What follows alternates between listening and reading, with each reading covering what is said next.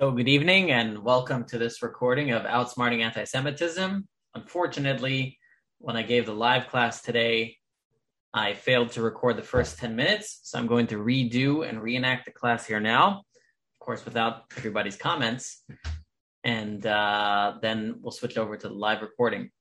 Uh, well, I should say of the live event. So, welcome to this course, Outsmarting Anti Semitism. Um, it's really a wonderful course, and it's only a four class course, which is unique to what we do in JLI. And that is because a little later in the year, we're going to do a special event. But regardless, it's a four class course. But even though it is short, it is very important, as we shall see momentarily. But first, I would like to start off with um, a joke. And I also want to mention that I may be quoting texts during text during this class. They may not always be on the screen in the in the live class. Uh, that's because everybody got a link to the book, um, to the text um, for this class, and uh, you can also buy the live book if you'd like. Just let me know. So without further ado, typically I, I, I say my own joke, but this week uh, I figured out I figured that I have a great joke from from Jerry Seinfeld and uh, it fits with the class. Uh, this, just to give you the background of the scene, this is when Jerry had come back from a dentist who had uh, converted to Judaism, and as Jerry said, because he wanted to tell Jewish jokes. So here's the scene. It's a great, uh, great little scene. So just one second. Okay. So you won't believe what happened with Whatley today. It got back to him that I made this little dentist joke, and he got all offended. Those people can be so touchy. Those people. Listen to yourself. What? You think that dentists are so different from me and you? They came to this country just like everybody else in search of a dream. Whatley's from Jersey. Yes, and now he's a full-fledged American. Kramer, he's just a dentist. Yeah, and you're an anti-dentite. I am not an anti-dentite. You're a rabid anti-dentite. Oh, it starts with a few jokes and some slurs. Hey, Denty! Next thing you know, you're saying they should have their own schools. They do have their own schools.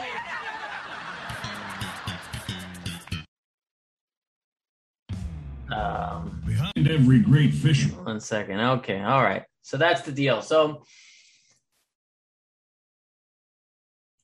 so that's the deal. And so what I'm getting to is that we've got all these um, anti-Semitism is as old as anything. Anti-Semitism has unfortunately been around for a very long time, about as long as Jews have been around. If you look in the Bible, you can see there's anti-Semitic um, already discussions in there by Pharaoh and his and his his henchmen. So it's as old as Jewish people themselves. Um, Abraham didn't have an easy time either, and so are so are anti-Semitic or jokes about anti-Semitism as old as anything, or I should also say anti-Semitic jokes. Just one joke I like. Um, they tell the story of this religious couple living in rural America, and as a religious Jewish couple, they would not drive on Shabbat. And the rule is, if you if you need to go to the hospital, it's better to call a Gentile to drive you. And so the wife, you know, this couple, the wife gets in labor and the husband calls up the taxi company and says, I'd like to order a taxi to bring us, you know, I'd like to order a taxi to pick us up, but make sure the driver is not Jewish. And he repeats it a couple times, just please make sure, whatever you do, make sure the driver is not Jewish because he didn't want a Jewish person driving him to the hospital on the Shabbat. So uh, later on, they get picked up by the taxi. The taxi pulls up, picks them up, starts driving them, and they hear over the dispatch radio, Hey, have you picked up those anti Semites yet? so these jokes about anti-Semitism are as old as anything. And uh, although unfortunately anti-Semitism is not new, I want to set the stage that this discussion is important because it's very current. Although we know that you know anti-Semitism has kind of waned and gone down since after World War II, we all know and feel that it's going on the up and up again. Unfortunately, just example here is a advertisement in the streets of London. Normal people boycott Israel. Can you imagine? Can you imagine, you know, 50 years ago that there would be such advertisements in the streets of London? Normal people boycott Israel. And so, in the past two decades, the rise of anti Semitic incidents has been happening all over the world. It's not just Israel, it's and it's sorry, and it's it's it's you know it started in Europe that we saw it happening, and I'm just going to share some uh, screen over here. Um, here's an example. People were asked, due to anti-Semitism, would you leave England, the UK? Uh, 31% said they agree. 11% said they strongly agree. Um, and so that's that's a lot of people that are saying they'd like to leave because of anti-Semitism. And here's another uh, interesting graph um, over here. Because of anti-Semitism, are people deciding not to wear their Judaism proudly? Uh, 22% say they agree. 16% say they strongly agree. And again, that's that's fascinating numbers that people are doing this just because of anti-Semitism. And I even hear from people here that that live here that because of anti-Semitism, they're thinking of not putting up their mezuzah or maybe not wearing kippah or hiding when they go different places. And um, it, it, has an effect on our lives. And it's something that's current. And, and we all know, uh, you know, tonight is the third anniversary of the Tree of Life shooting on October 27th, 2018, in the synagogue in Pittsburgh. And a year later, there was an attack in um, Chabad, Chabad in California. And according to the ADL, Anti Defamation League, in 2019, there were 2,107 anti Semitic incidents, which was a 12% increase. And as I'll show you on the screen, um, unfortunately, uh, there's been an increase in uh, anti Semitism that's been going on in the US. You can see over here 2013, 14, 15, 17, 18, 19. And so it's definitely on the rise. And um, as you can see, so what I'm setting the stage here is that the discussion is important. Why is it important? Because it's current. Anytime something is current, we want to know what does Judaism have to say about it. Now, I'm sure you'll all read the opinion pieces and the op-eds and the articles online about what we should do about anti-Semitism and how we should do things. And so hopefully you're coming here tonight to hear a perspective, a rabbinic perspective. And as I asked the question in the live class, you know, what do you think the rabbinic perspective would be? Just think for a moment. What do you think? What would the rabbi say what to do about anti-Semitism? And uh, we'll contrast that with what you'll hear at the end of the class. Maybe it'll be the same thing, but hopefully you'll have a better understanding of it.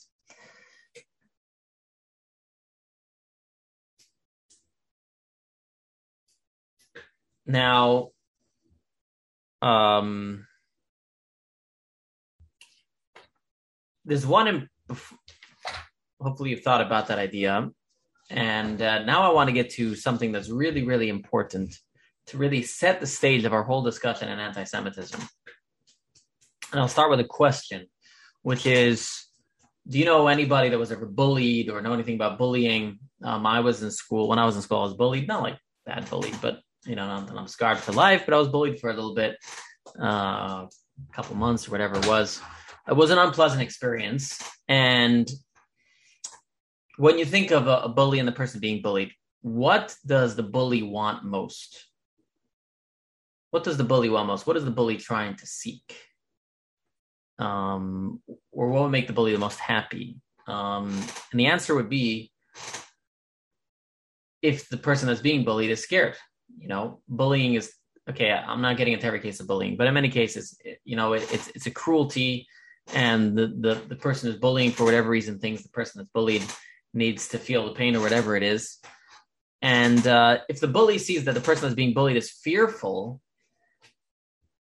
that then then the bully wins. You know, the the the bully is very very happy um, because they've gotten what they wanted. You know, and even if they're not attacking the person that they want to bully, that person that's bullied is, is always scared, and so that they want nothing more than that. And so when we think of anti-Semitism, we have to think of the cost of living with anxiety of anti-Semitism. If we sit all the time and think of our anxiety about what might happen and what could happen and what anti-Semitic anti-Semitic attacks might happen, then the anti-Semites have won because anxiety about anti-Semitism will eat us up.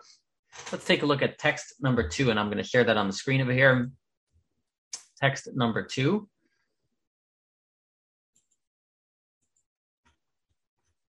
Um, and this is a quote from um, the Talmud, and then the Talmud is quoting a person called Ben Sira. And it says like this: It is stated in the book of Ben Sira, "Do not allow anxiety into your heart, for anxiety has killed the mighty."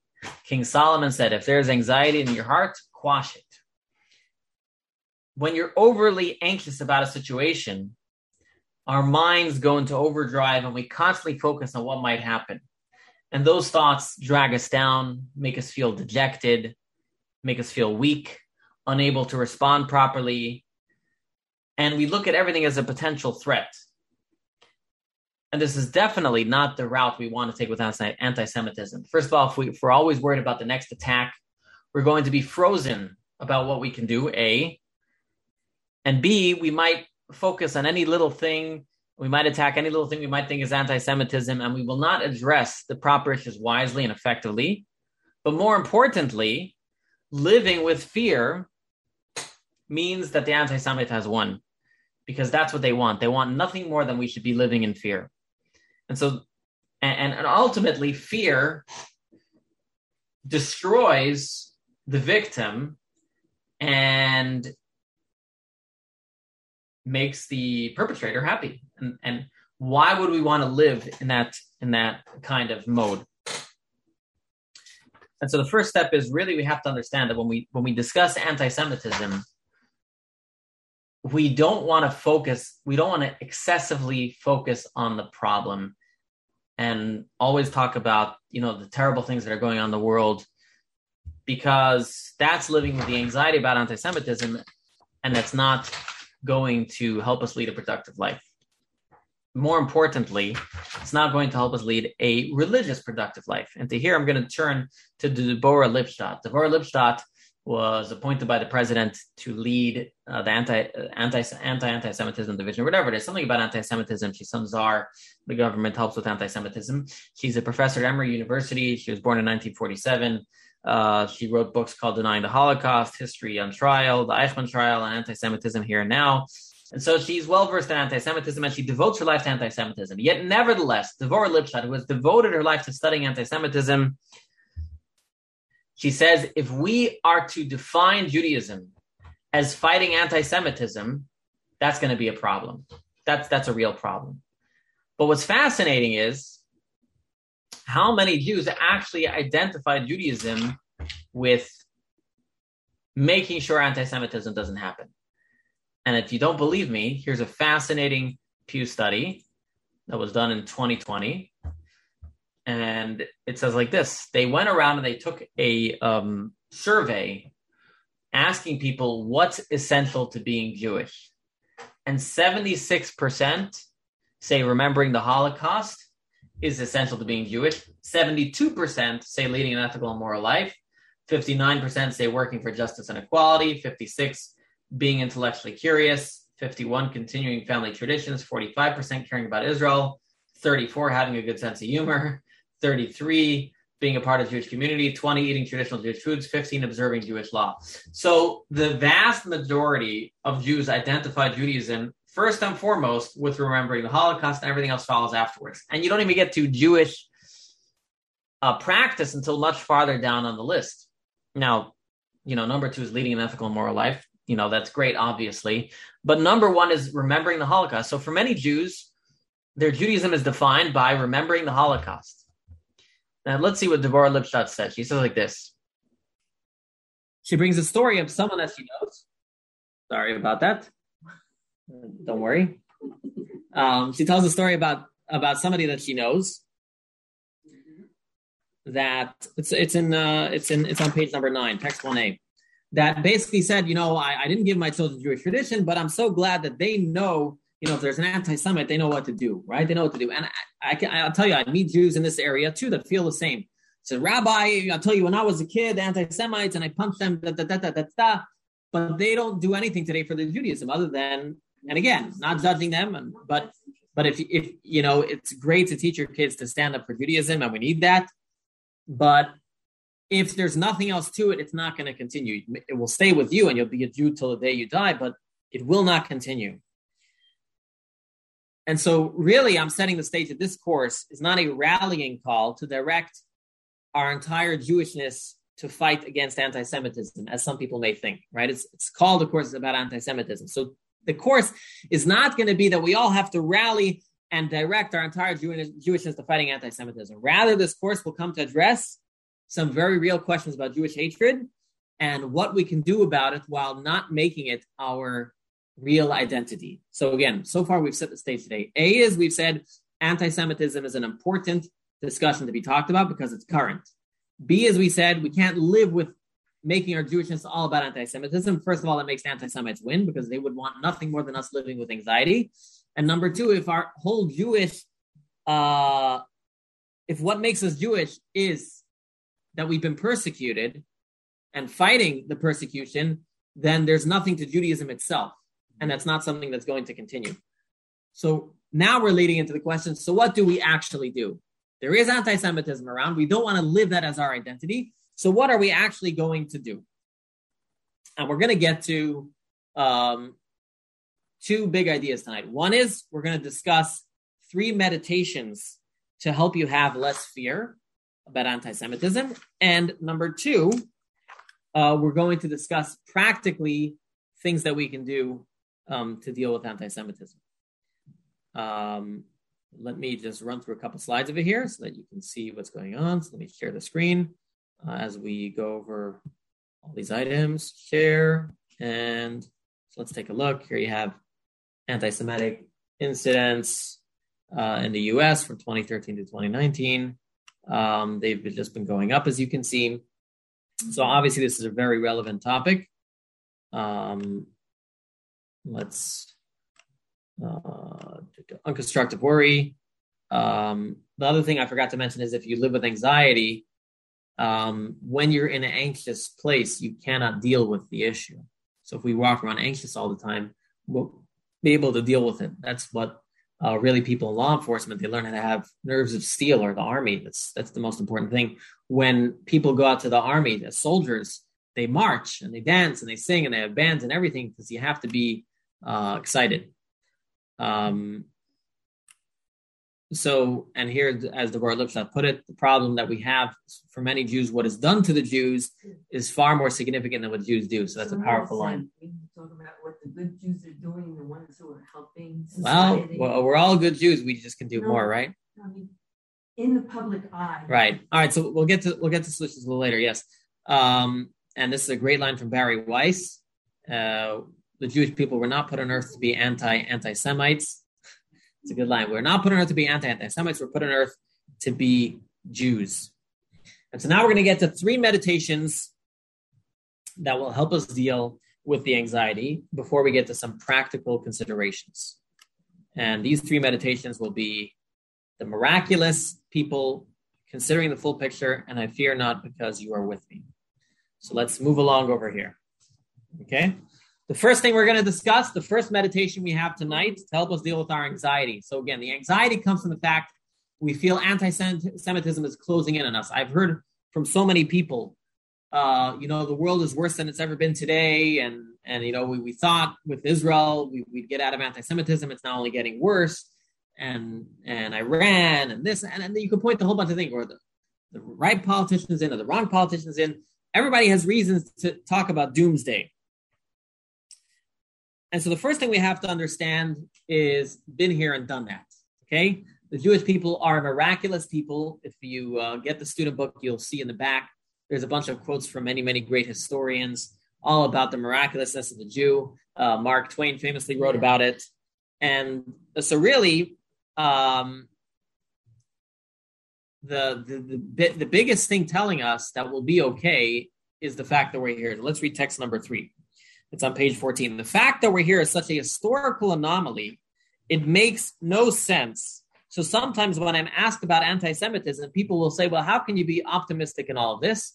How can you see the positive? It's such a dreary situation. And I say, because we shouldn't be here. And the fact that we are here shouldn't be taken for granted. So when we consider the whole history and the fact that the Jewish nation has not only survived but thrived, and we've thrived the biggest thing is outside of our country. In other words, it's one thing, right? There's certain nations that have survived, but they've never left their country. and they've stayed there. And even then, they've changed over time. You know, a great example of this is can you imagine Julius Caesar, the great Julius Caesar? He comes back to Rome today. He wouldn't recognize any of it. He'd be like, "What's this pizza thing?" Right? He he wouldn't recognize. But then he'd suddenly see a Jew walk around and suddenly said, "Ah, you ah, Baruch Hashem, I recognize you. Now let me persecute you." Right? No, okay. Um, you know, it's it's it's really the anomaly of the Jewish people that we have survived when they have tried to get rid of us so many times. In fact, Maimonides has a very famous letter that he wrote in 1168. So again, going back 900 years ago, the Jews of Yemen were being persecuted. There was a fanatical Muslim cleric who decreed that the Jewish subjects have to convert to Islam. There was even a Jew who had converted to Islam was going around trying to convince them all. And on top of all that, there was another Jew going around saying he was the Messiah. So the Jews were all confused. They didn't know what to do. What are we supposed to do? Like we feel, they felt the world is crashing in on them. It's fall. It's you know the walls are falling. It's all. And Maimonides says words that we should live with till today. And this is text number 15. God assured our father Jacob early on that although the nations would enslave his descendants, treat them cruelly, and subjugate them his and subjugate them, his children would survive and endure, whereas those who enslaved them would eventually disappear. God told him, Your descendants will be like the dust of the earth. Although they are destined to be trampled and downtrodden as everyone tramples the dust of the earth, they will overcome and triumph in the end. Just as to continue the analogy, the dust eventually rises over those who trample upon it when their corpses are buried. So Israel will remain in existence, whereas those who trodden upon her will not. The Creator similarly assured us through his prophets that we will never be destroyed, that he will never permit our annihilation, and that we will never stray from being a nation devoted to its purpose. Just as it is impossible for God's own existence to be nullified, so is it impossible that we should be destroyed and eliminated from the world. So spoke Malachi, I am God and I have not changed, and you, the children of Jacob, have not been destroyed. And so those are powerful words by Maimonides, and they have stood. And that's what he's saying is, Nothing's changed and nothing will change. We've been promised we'll be persecuted and we promise we'll come out over the over top. If that was true in Maimonides' days, 900 years later, where we lived through so much more persecution, is it not more true today? Isn't it obvious that no matter what they're going to do with us, it's not going to be the end? We're not facing a doomsday. You know, today it's a big thing. Predict a doomsday, right? It's like it's like at doomsday is going to be October 1st, 2021. Doomsday is going to be da, da, da. Arm, you know, it's going to happen on this day and that. Day. Everybody has a date. Um, but we as Jews know that uh, we're going to be around. The miraculous survival of Jewish people is going to stay here forever. Yes.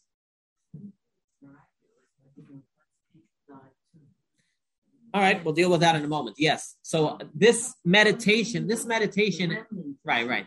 This meditation is not saying that nobody's going to die again from anti-Semitism. This meditation is just saying, right, is just is just taking away from the doomsday sayers, right? From the doomsday sayers, uh, and it also tells us that even when we've been trampled upon, God was there. That's another thing it tells us. In other words, even when we've suffered the worst persecutions, God was there. How do we know? Because He's made sure we've survived as a nation. In fact, God says so in the Torah Himself.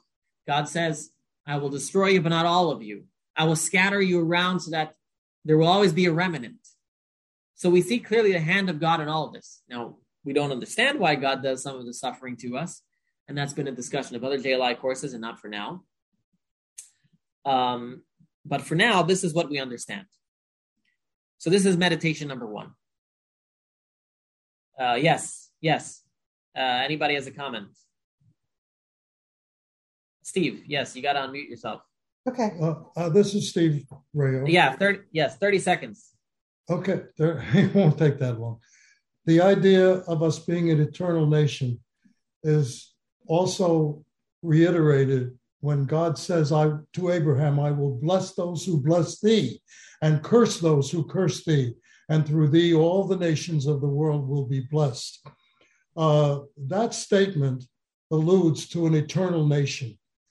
Also, uh, when those that come against us have disappeared, like the Nazi nation, the the Bolsheviks, uh, the these nations have the, the the even in modern times, have disappeared. Ancient Rome, ancient Egypt, as you mentioned, ancient Rome, is gone. Uh, yes, yes. And we are here. So this must be made educational to our children. We are an eternal nation, the yes. only guaranteed so, eternal nation in God's yeah, so, creation. Yes, you are. You are correct, Steve. Um, however, I, um, I will add that we do give this education to our children.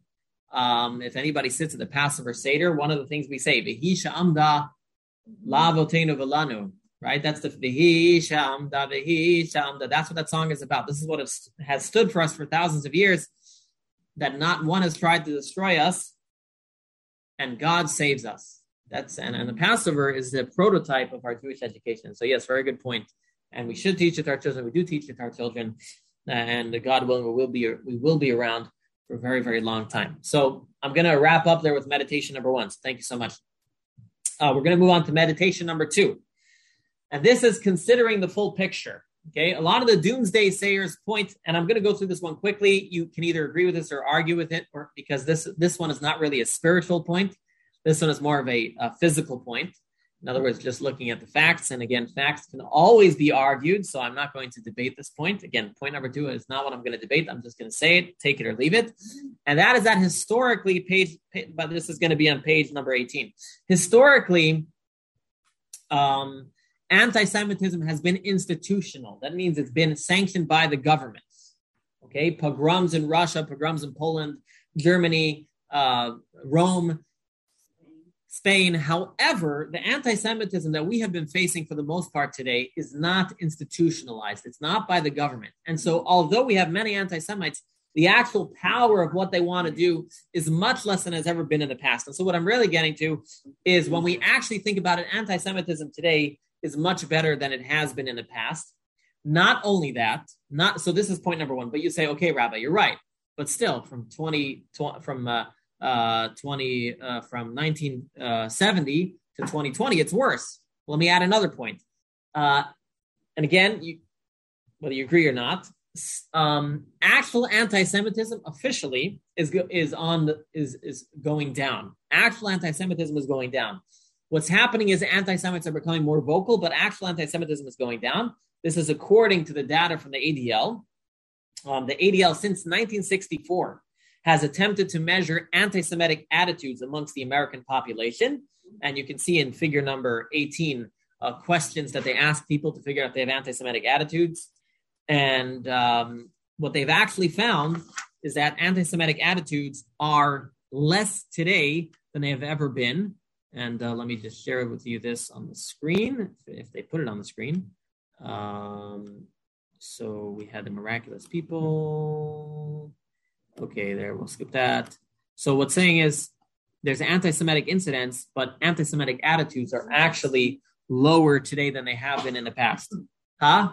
That's good. I didn't know that. Yeah, a lot of people don't know because we have all this noise on Twitter and all this noise on Facebook, and unfortunately, there's been more physical attacks. I'm not I'm not denying that the actual anti-Semitic incidents are higher, and we can blame social media and the connections that anti-Semitic cells can have. But actual anti-Semitic attitudes are on the down and down. Okay, so that's that's that's a uh, that's a good thing to note, and a lot of people don't know that. But uh, just again, this is I'm not going to debate this this idea, but this is uh, point number two. Uh, so again, point number one was um, our understanding that we are a miraculous nation. So although you know we can have doomsday sayers, but you know we've been around for a while. It tells us God is with us and will be around forever. Okay, in the meantime, maybe some people will suffer. Number two, practically, anti Semitism is, is less today than it has been for two reasons. One is that uh, it's not institutionalized on a whole. Yes, obviously the UN says things, and not everybody in the government says the best things, but gener- there's not very much institutionalized anti Semitism. And number two, actual anti Semites are on the down and down. Um, the third point we're going to discuss, and the third meditation is um, and I'll take questions after the third meditation. In the third meditation, we'll start with a question. You should put it in uh, someone. Um, uh, you can put in the chat, but uh, let me see what you think, or if you're here in person. What is the most oft repeated phrase in the Torah? the most oft repeated phrase in the Torah, the one that is repeated most often? Right? You say, I am God or something like that, right? What's the most repeated two word phrase in the Torah? Shabbat Shalom, no, not in the Torah. Uh, what's the most repeated phrase in the Torah? Anybody wants to put in the chat? Uh, it surprised me, actually. I was surprised when I saw this when I was preparing the class. Uh, Lamor Moshe. It down, Lamor Moshe. Yeah, Mrs. Lamor, right? Uh, and it was said, Hineni, okay. Uh, a two word phrase. A two word phrase. And the answer is Al Tira. Al Tira. Do not fear. Al Tira, do not fear. You have it a lot in Deuteronomy. In fact, this phrase appears in the Bible 44 times. And if you add the times it appears in the plural, you can add another 26 times. Or if you include more variations of it, it appears up to 110 times within the Bible. Do not fear. That's a very, very interesting that the Torah would repeat the words do not fear so many times. 110 times. The ultimate number is 110 times. Yeah, it's fascinating. 100. I never realized that. I mean, once I heard it, I remembered, oh, yeah, all over Deuteronomy it says it, but even in Genesis, it says Al Tira many times. And why? Why does the Torah say Al Tira so many times? And the answer is that it's trying to instill with us the understanding. The Torah is very practical. It knows life is not easy. Life is full of trouble. Okay, God is not. Uh, God doesn't live in a bubble. He runs this world, right? And so God says, Al Tira. I know life is very difficult, but I know that I can tell you, Al Tira, do not fear, because I am always in control of what's going on. And, and, and King David said this most eloquently in Psalm 23. And you could look at text number six on page 21 from Psalm 23. What does God say? Sorry, King David saying, A song of David. God is my shepherd, I shall lack nothing. He makes me, he allows me to lie down in green pastures. He leads me beside still waters. And here's the most important line. Even if I walk in the valley of the shadow of death, I will fear no evil, If you are with me. Your rod and your staff, they will comfort me. So God is, so King David is saying, God is my shepherd.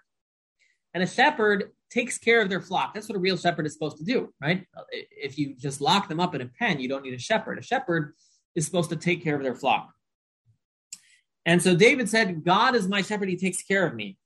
And but King David wasn't um, somebody that lived in uh, you know out of this world. He lived in this world and he suffered a lot. He suffered a lot throughout his lifetime, and yet he could say that even though I walk in the valley of the shadow of death, in other words, even though I know that life may be hard sometimes, I have trust in God. And in fact, that line was quoted by Nathan Sharansky. Nathan Sharansky was a famous refusenik, huh? No, Nathan Sharansky was a, a Jew who lived in Russia. He was born in 1940 something, I think. And uh, he, he, lives in Israel today. He was what was called a refusenik. He asked to leave Russia in 1954. No, so he must have been, I forget the years exactly. And uh, it was denied. And for many years, he, he uh, refused to leave Russia. Sorry, he didn't refuse to leave Russia. The Russian government didn't let him leave. They uh, accused him of treason or whatnot, and they locked him up in jail. And in jail, he had only one book, and that was the book of Psalms. And he didn't really understand Hebrew, but the only line that he understood from that book was this line: "Even though I walk in the valley of the shadow of death, I will fear no evil, if you are with me." And um, he said that this this little book of Psalms gave him hope. Until today, he walks around with it. Today, he's the head of a big organization in Israel.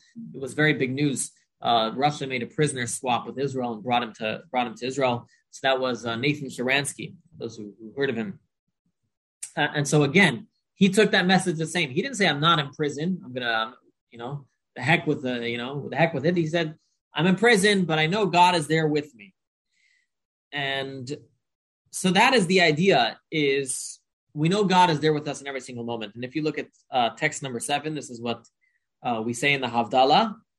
We say, Indeed, God is my deliverance. I am confident that I shall fear not, for God is my strength and my praise. He has been my salvation. And so David trusted that the God who loved him always would always be there with him through thick and thin when he said, Your rod and your staff, they will comfort me.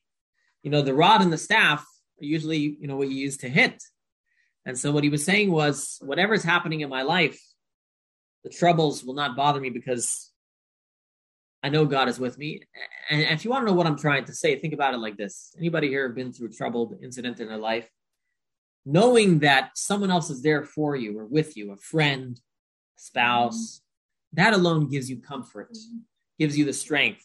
They don't necessarily change the situation, but just the fact that they are there changes it all. And that's one of the greatest things is once we have God, we're never alone.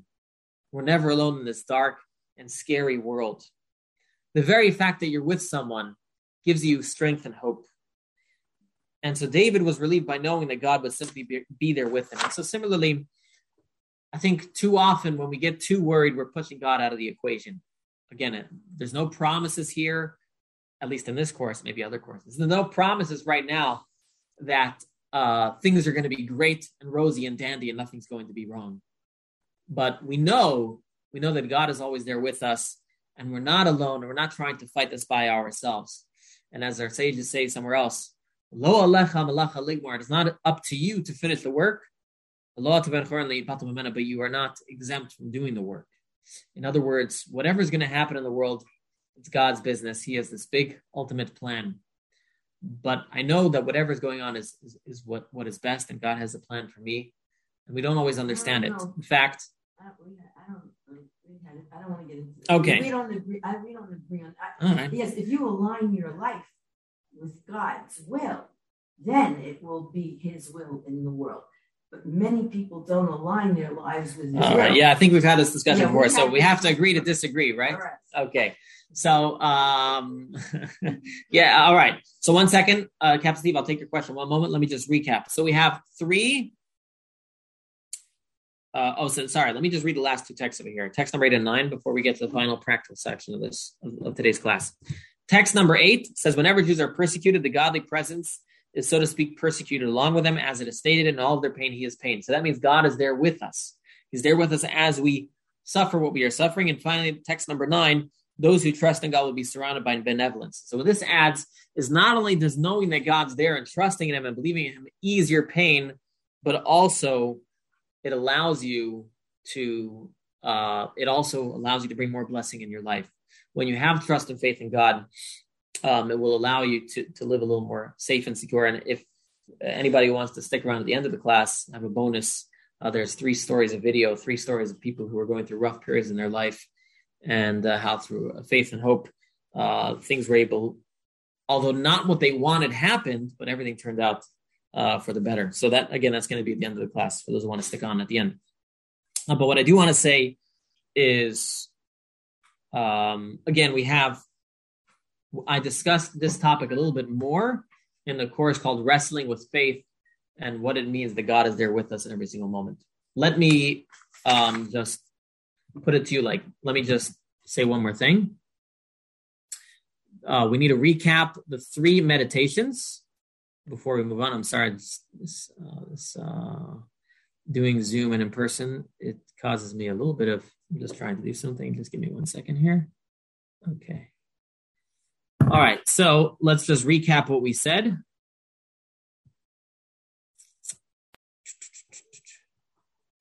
All right, I fear not. What did I do? Okay. Fear not because you're with me. Altira, that's the most often appears in the Bible 110 times. Uh, we're going to skip that. Okay. So we have the miraculous people. That's the reason number one. That that's re- meditation number one to deal with our fear. Meditation number two is considering the full picture. It's not as bad as it sounds. And number three, I fear not because you're with me. Um, but now we have to get to the solution, and I'm going to take some questions at this point. First of all, anybody in person has any questions? No. Okay. Uh, yes, Steve. We're waiting very patiently. Mhm. But again, 30 seconds because I do have to get to I, all I the didn't points. hear what you asked me. What? Uh, I, I said you've been waiting very patiently. Yeah, you Yes. Oh, okay. Um, the phrase that comes to mind is that God defines us as his witnesses, two things, and his servants. And I, it's one thing to be a servant, but I think some of us fall down on being a witness. The way that you dress, for instance, is a witness like a priest in the street. People know he's a Catholic uh, or a nun, particularly.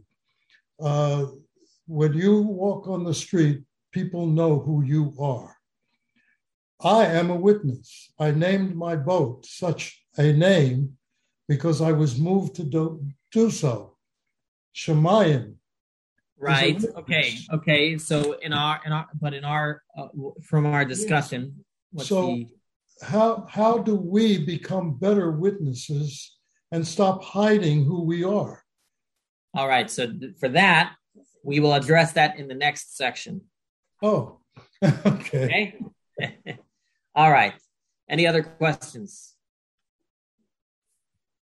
No. Well, it's not a question, it's just a statement that, okay, I agree that we should not fear, but when, not me, I'm not talking about me now, but when people, many Jews, are exposed to extreme, extreme, extreme evil over many, many, many years, a lot of them didn't feel the presence of God. And so um, they didn't feel that. Uh, you know, Yeah. I think particularly my family. And, Um, it, it depends. Um, it depends. Listen, uh, we don't. I don't judge anybody who went through a difficult period of time. So the question is, when people went through extreme evil, they didn't feel God. If you look at the all of them, and right, if you if you look at the Holocaust, you had two reactions. Some suddenly felt God more, and some felt God less. And I, I can't judge anybody Give me who felt God more. I want to meet during the Holocaust. I have read many, many diaries. I have read many, many diaries of the Holocaust.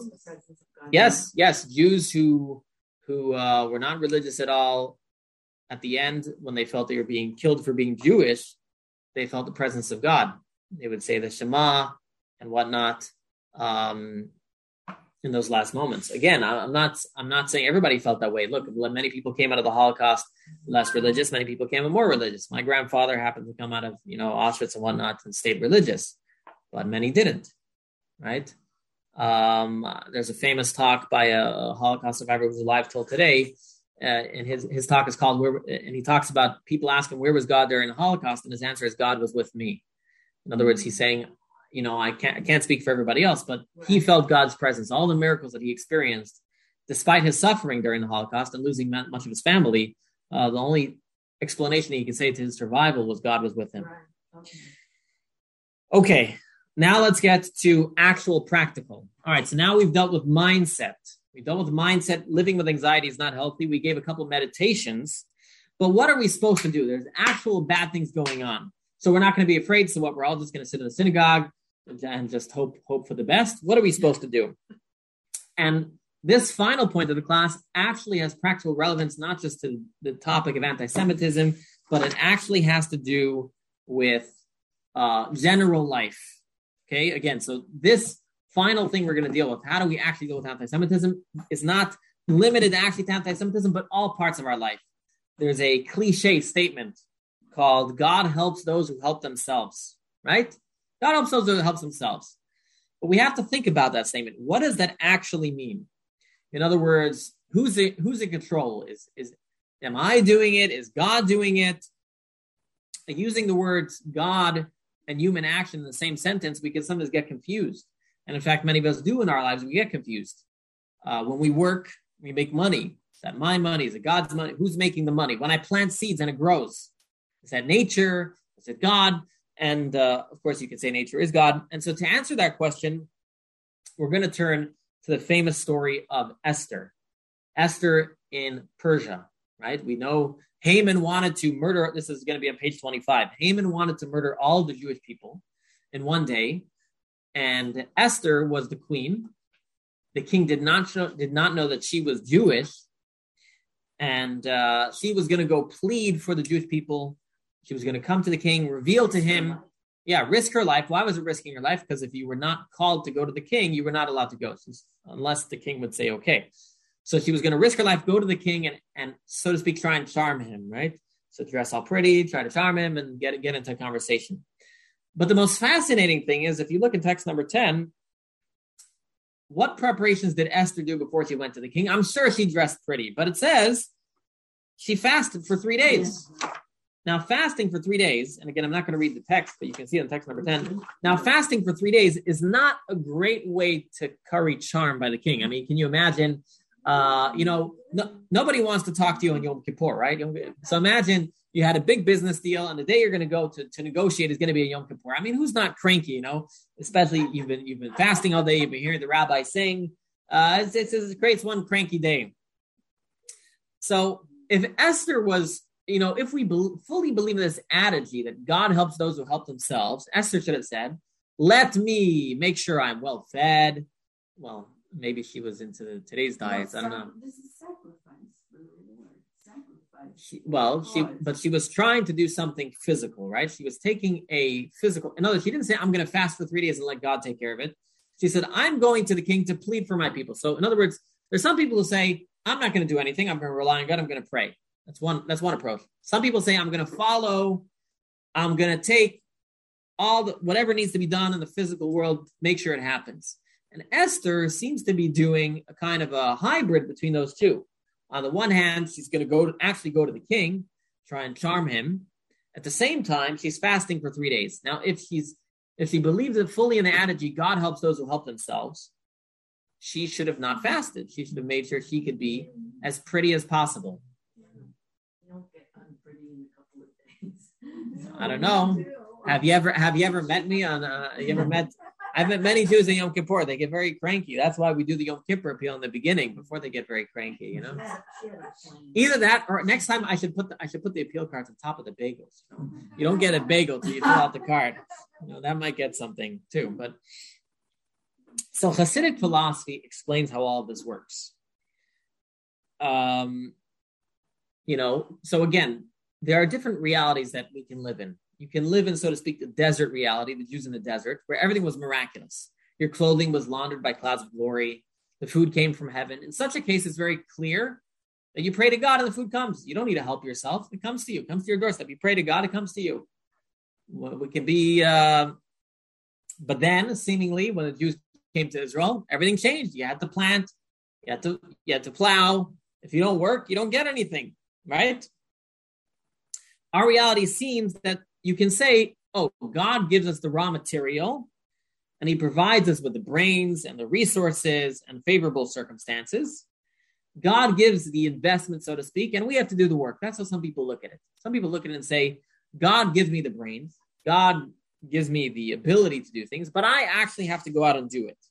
Right? So, so many people think it's, so to speak, a balance of God's doing and our own doing.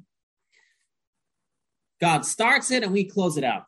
But in reality, Hasidic philosophy says that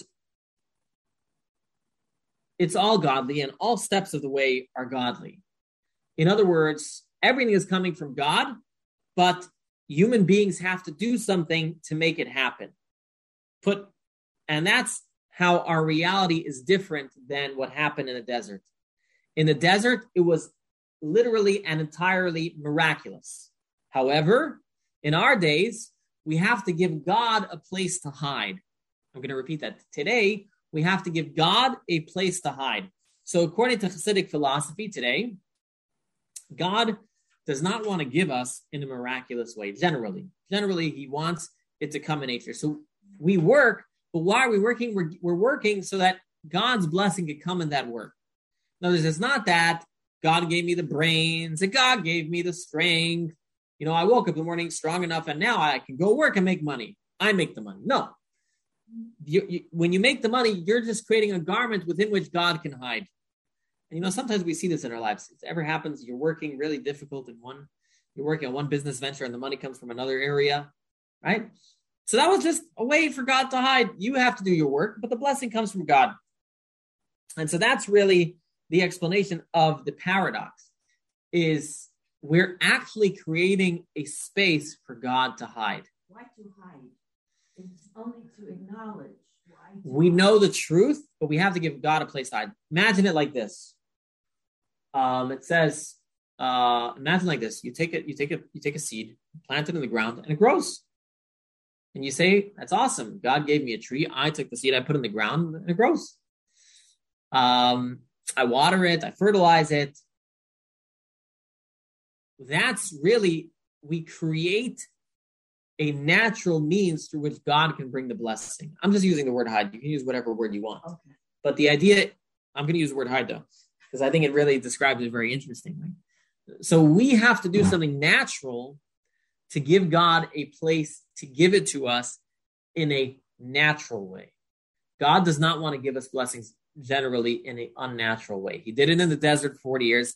He doesn't want to continue doing that. When we came to the land of Israel, he said, No, I want you to work on the land in a natural way.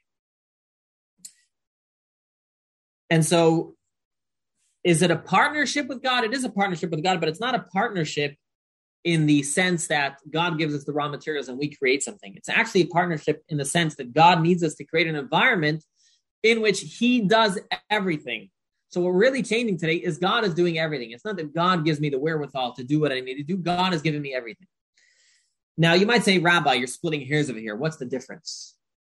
And the difference is really how much spiritual action do we need coupled with our physical action? I'm going to repeat that. The difference is how much spiritual action do we need coupled with our physical action? So if God just gives us the raw material and then we make the magic happen, eh, I don't necessarily need a lot of spirituality to go along with that, right?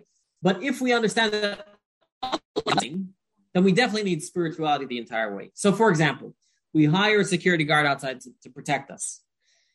That's not that God gave us the brains to understand that we hire the security guard, but the, the security guard is the means through which God's blessing is coming through. And that means that at the same time that we have a security guard out there, we have to pray for our security because we ultimately understand that our security is not coming from the guy with a gun standing out there protecting us. The security at this moment in time is right now coming from God. Just one second. And so that's, and this is really the balance of life. It's the balance of work.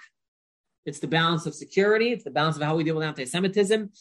Anytime we do any physical action to better our lives, right? The line, God helps those who help themselves. It is not that uh, God, so to speak, leaves it up to us. He gave us the raw materials and we have to do the work. It is that God said, I want to bless you, but I'm going to only bless you when you do physical work to get to it. And we're going to read text number 11 and then I'll take questions. Text number 11 is very, very long. Um, does everybody there in the Zoom have the text, by the way? No, you don't. I mean, I put it in the chat. You don't, you didn't see it in the chat? I could, I could attach in the chat again. Click on the link. This is a very long text. I mean, if if people really, really don't have it, I could, I could, uh, I could really share it on the screen. So just give me a second here. I'll share it on the screen, just this text because it's really, really long. Um, so it's going to be text number 11, which is on page 28. Page 28. So one second here. Page page 28. Yeah, there's the English translation. It's Hebrew and English. Okay, so one second. Set this up. All right, share the screen. And boom. Okay, there we are.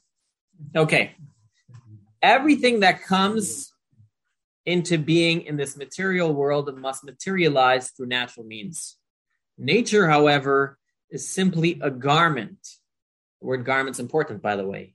It's just like a garment, right? If somebody's right, a garment, right? Hide, right. I'm hiding in the garment, right?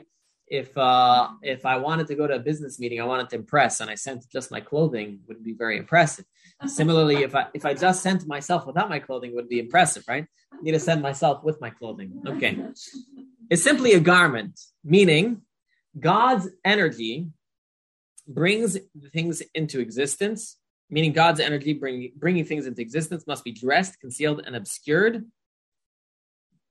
to the point that an observer sees only a world that appears to run naturally. In truth, however, everything emerges directly from God Himself. He obscures the divine bestowals until the miraculous and supernatural reality of material existence is not observable and material developments seem perfectly natural. When, for example, God provides an individual with ample livelihood, it is not done through a miracle as it was done in the Sinai desert when God raised manna and meat from the skies. Rather, God sends the blessing through the individual's business affairs. The gains reaped through commerce appear so natural that the individual can be fooled into thinking along the lines of it is my strength that generated this wealth. Deuteronomy 8:17. And it is my wisdom that led me to my success. Ecclesiastes 2:9. For I am well versed in commerce I know what to buy and the most prudent times to sell. This arrangement works as long as we prepare a valid garment through which the divine flow of sustenance can descend into material reality. Our occupation must be proportionate, so that according to the rules of nature, the sum required for a livelihood could be theoretically be gained by such an occupation. If this requirement is met, our occupation serves as the perfect garment in which God can disguise his blessing, for we can easily claim, I acquired this wealth through my own skills, because it is indeed considered natural for such an occupation to yield that range of profit. Since such an assertion is logically sound, our occupation is an, is an appropriate conduit for God's kindness. Accordingly, while we work, we should be mindful of our belief that our earnings are God's blessing. They are like an, any other open miracle, like the miracle of our manna. Our actions merely weave a garment behind which God can disguise his blessing. One should apply the same concept to all other areas of our life. Pursue your needs in accordance with your understanding, with the intention of forging an appropriate garment through which God will send his blessing. God will then act as he sees fit, providing the truest form of good that is appropriate for you. By the way, I read that really slowly in my, uh, for generally for how I read. So if I was too quick, I'm getting better. Okay.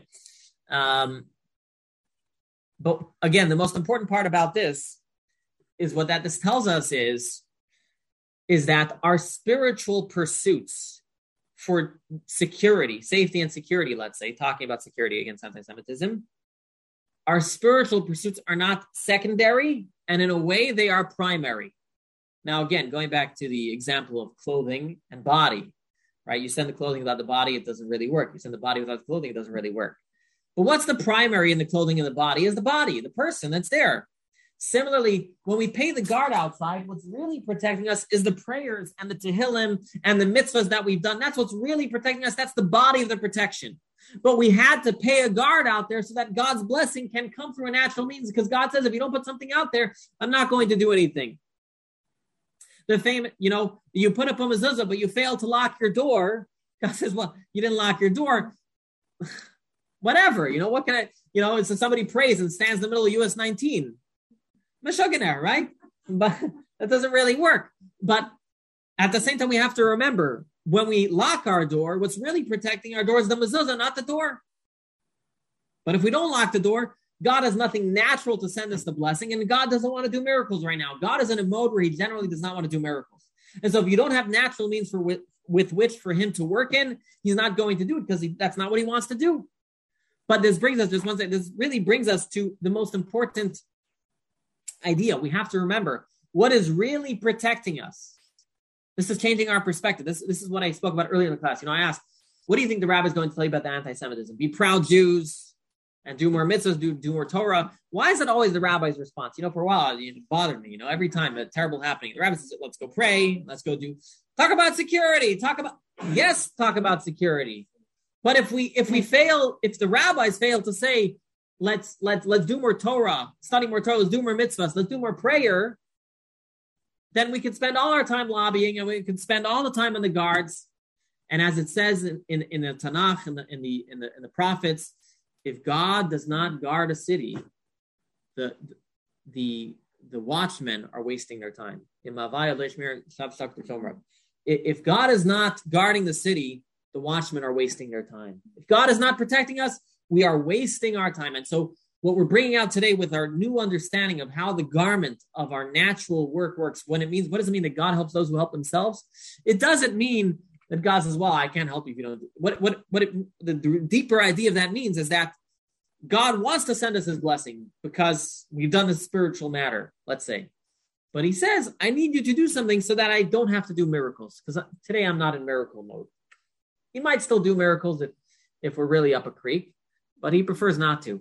I'll just say one thing. They they they they um so, yeah, something um for those who know me, they know I'm not an alcoholic, but sometimes I listen to alcoholics. It's interesting. I had 12 step stuff. Interesting.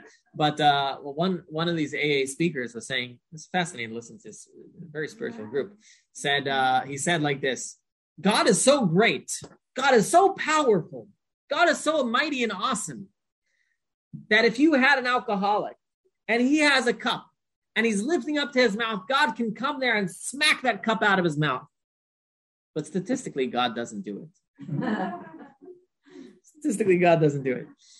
Yes, what was your question? So I have a question, but for me, this reading and everything Yes. you're saying, it's all for, for me. Maybe I'm maybe it was too simplistic. Yes. But for me, it all has to do with the God consciousness. If you have faith and you love God and God is a part of your life, then He's a part of your life every second, 24 hours a day, all the time, no matter what you're doing.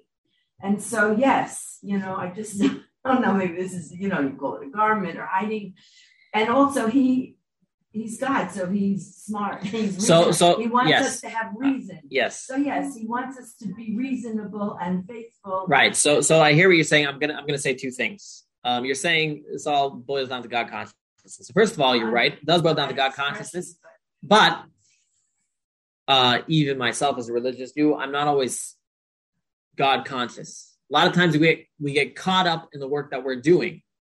It's very easy to get caught up because we feel, and that is the truth. We feel we're doing the work, and the and the blessing comes from it. You know, I I, I work my tachas off, and I make the phone calls, and I work on my leads, and I make the sales, and it's very easy to start thinking, and this is why the prophets warn about this. And you know, you're going to start thinking, look at the greatness that I've done. And so every every once in a while, we need to take a break and step back. That again? We're talking to human beings in this class, right? So there's there's there's the highest level. Any any and you know, and me as the rabbi, even knowing all this, I don't always live with it. So it's important to sit down and remind ourselves uh, very often these ideas and to remind ourselves and, and and second of all understanding it in this way which not everybody maybe thought of in this way before even if they knew it sometimes you have to really define and think about it and sometimes i like saying splitting hairs really helps you understand something better when you really understand it in this way the body and the garment uh, the real blessing is god's blessing and the item that we're doing is just the garment through which the blessing can come. So God says, yeah, if you want to make a hundred thousand dollars of my blessing, you got to work your tachas off and you got to make those phone calls. But the blessing is actually coming from God. And so this also explains a lot of times when we say, well, you know, um, you know, I'm, I'm, I'm running out of money. I can't give enough charity or uh, I can't study today because uh, I have to work really hard. Uh, God obviously gives us some dispensations in study. He says, well, if you're really busy at a certain time, you have to work. You can you can study a little less. But again, it's it's all about realizing where is the real blessing coming from and making sure we don't cut out the spiritual things that we do in pursuit of the physical. When we remember in our mind that the physical is just allowing God a place to give us the blessing, and the real blessing is coming from the mitzvahs that we do in the Torah that we study, then we'll think twice before we cut out one of our spiritual pursuits. And also, when we're faced with a moment where we have to, so to speak, give up on something physical uh, for spirituality. When we have to say, I'm going to take off a day for work for Yom Kippur, I'm going to take off a day of work for Rosh Hashanah, I'm going to take off this, I'm going to take off that. Uh, remember what's really important. I'll give an even better example of this. And many people here I know have mezuzahs in their homes, hopefully. But honestly, having really having the proper mezuzahs in your homes is an expensive proposition. First of all, many people don't have mezuzahs in all their doors. Number two, um, even if you have mezuzahs, you might have gotten the cheapest ones, which is okay in the beginning, but if you ever want to upgrade, it's possible. Number three, mezuzahs go bad after a while. You should spend the money to check it. I just checked all the mezuzahs in my home. Uh, I had my brother-in-law home. He's a sofer. Three of them I'm bringing to New York now. The, the Florida weather makes them deteriorate. You know, you gotta check your mezuzahs every once in a while. So you say, well, I, I already spent the forty dollars, and now I need to put up twenty mezuzahs in my house because I have twenty doors. That's crazy. And you you want me to put up nicer mezuzahs? You know, we only think in those terms when we think that the mezuzah is just ah, we got to do the mitzvah, right? But when we think no, the mezuzah is the real security to my house. The the ADT is is just allowing God's blessing. The gun in the safe is just allowing God's blessing. When we remember where the real blessing is coming from, we, we would spend as much money as we spend on our as we spend on our mitzvahs. We spend as much money as we as we, as we spend on the on the uh, ammo's expensive now, right? We spend as much well, everything's expensive now. We would spend as much money on the uh, on the uh, security system as you know, and uh, what's the ring or whatever it is. Yeah, we, we we would invest in all of those things. But again, we it's always reminding ourselves what's really going on here. And so um, the same thing is can be said about Israel. Um, there's you know when uh, you know before the Six Day War, the Rebbe went around. Maybe that's when the campaign of putting on tefillin with people started. Um, was around the Six Day War, and and so on and so forth. So in conclusion, because we've reached our hour and 15 minutes, So, in conclusion, uh, we're going to summarize over here what we said today. And by the way, I'm making a plug. I'm going to New York. If anybody feels that, um, if anybody feels they need any mezuzahs, or you want to check mezuzahs, well, checking is a little bit late for this time. I can ship them off though. If you, um, well, you can bring me your mezuzahs. If anybody feels they want to buy mezuzahs, let me know. I'm going to be in New York. I'm going to buy more mezuzahs. Uh, if you need to know how many mezuzahs you need in your house, I can do a Zoom walkthrough with you. Um, so this is just a, a, apropos to what I spoke a moment ago. If you want something practical from today, something that you can do to protect your home, putting that mezuzah out there. But uh, let me summarize as uh, as follows what we said today. We said first we set the stage, and anti-Semitism is an important discussion because it's current. It's current, and so it's something we need to discuss. Um, then we uh, laid down the foundation that living in fear is exactly what the anti-Semites want, and we cannot define our Judaism as fear-based. And as uh, Bari Weiss said, our Judaism should not be anti-anti-Semitism and that's not going to be a Judaism that's going to continue long term. That does not mean we ignore the anti Semitism. And so, first, we discussed uh, three meditations that we can do to help alleviate our fear. One was uh, the miraculous nature of the Jewish people. Number two was understanding that the anti Semitism, although the incidents are higher, actual anti Semitism is lower today. And I said again, I'm not going to debate that. Either you take it or you leave it, but that, that is what it is. And again, anti Semitism is not institutionalized today. Number three perspective, and and and uh, the third meditation was uh, the understanding that God is always there with us. Hopefully, that can give you some comfort. You know, that feeling of alone is always the hardest thing for anybody. And uh, the final thing we came to is so practically, what do we do? And the answer is practically, we do put out the guards, we do put out the security systems, but we don't live in fear and we live as proud Jews. And why do we live as proud Jews? Because we understand that the real blessing and the real protection is the spiritual. We gave the example of the body and the garment. And uh, if we were to just lobby and PR and education and many, many great things that people spoke about, uh, people brought up great ideas. And I'm not an expert in how to, you know, the PR and how to deal with anti-Semitism. And hope, hopefully you knew that before you came to the class. But what I am telling you is, yes, we should do all those things and speak to the experts how we should lobby and where we should lobby and where we should educate and how we educate the world. Um, but we should never forget that just like when we work, the real blessing is coming from our spiritual pursuits. Uh, the real protection from anti-Semitism is coming from our prayers and our Torah and our mitzvos.